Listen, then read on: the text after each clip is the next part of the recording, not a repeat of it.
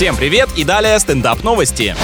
В Китае разрабатывают закон, по которому родителей будут наказывать за плохое поведение их ребенка. Как я понимаю, инициатива нацелена выявить, кто из детей больше любит маму с папой и сделает все, чтобы они не пострадали. Власти Поднебесной считают, что основная причина шалостей — это недостаточное внимание опекунов, которые обязаны уделять своим чадам больше времени. Учить малышей ходить и говорить теряет всякий смысл, без этого вероятность спокойной жизни куда выше, дойдет до того, что самые деловые взрослые просто перестанут выпускать отпрысков из дома.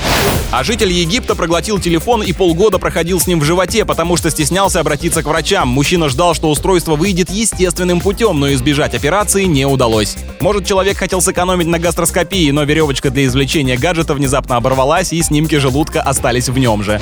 На этом пока все. С вами был Андрей Фролов. Еще больше новостей на нашем официальном сайте energyfm.ru.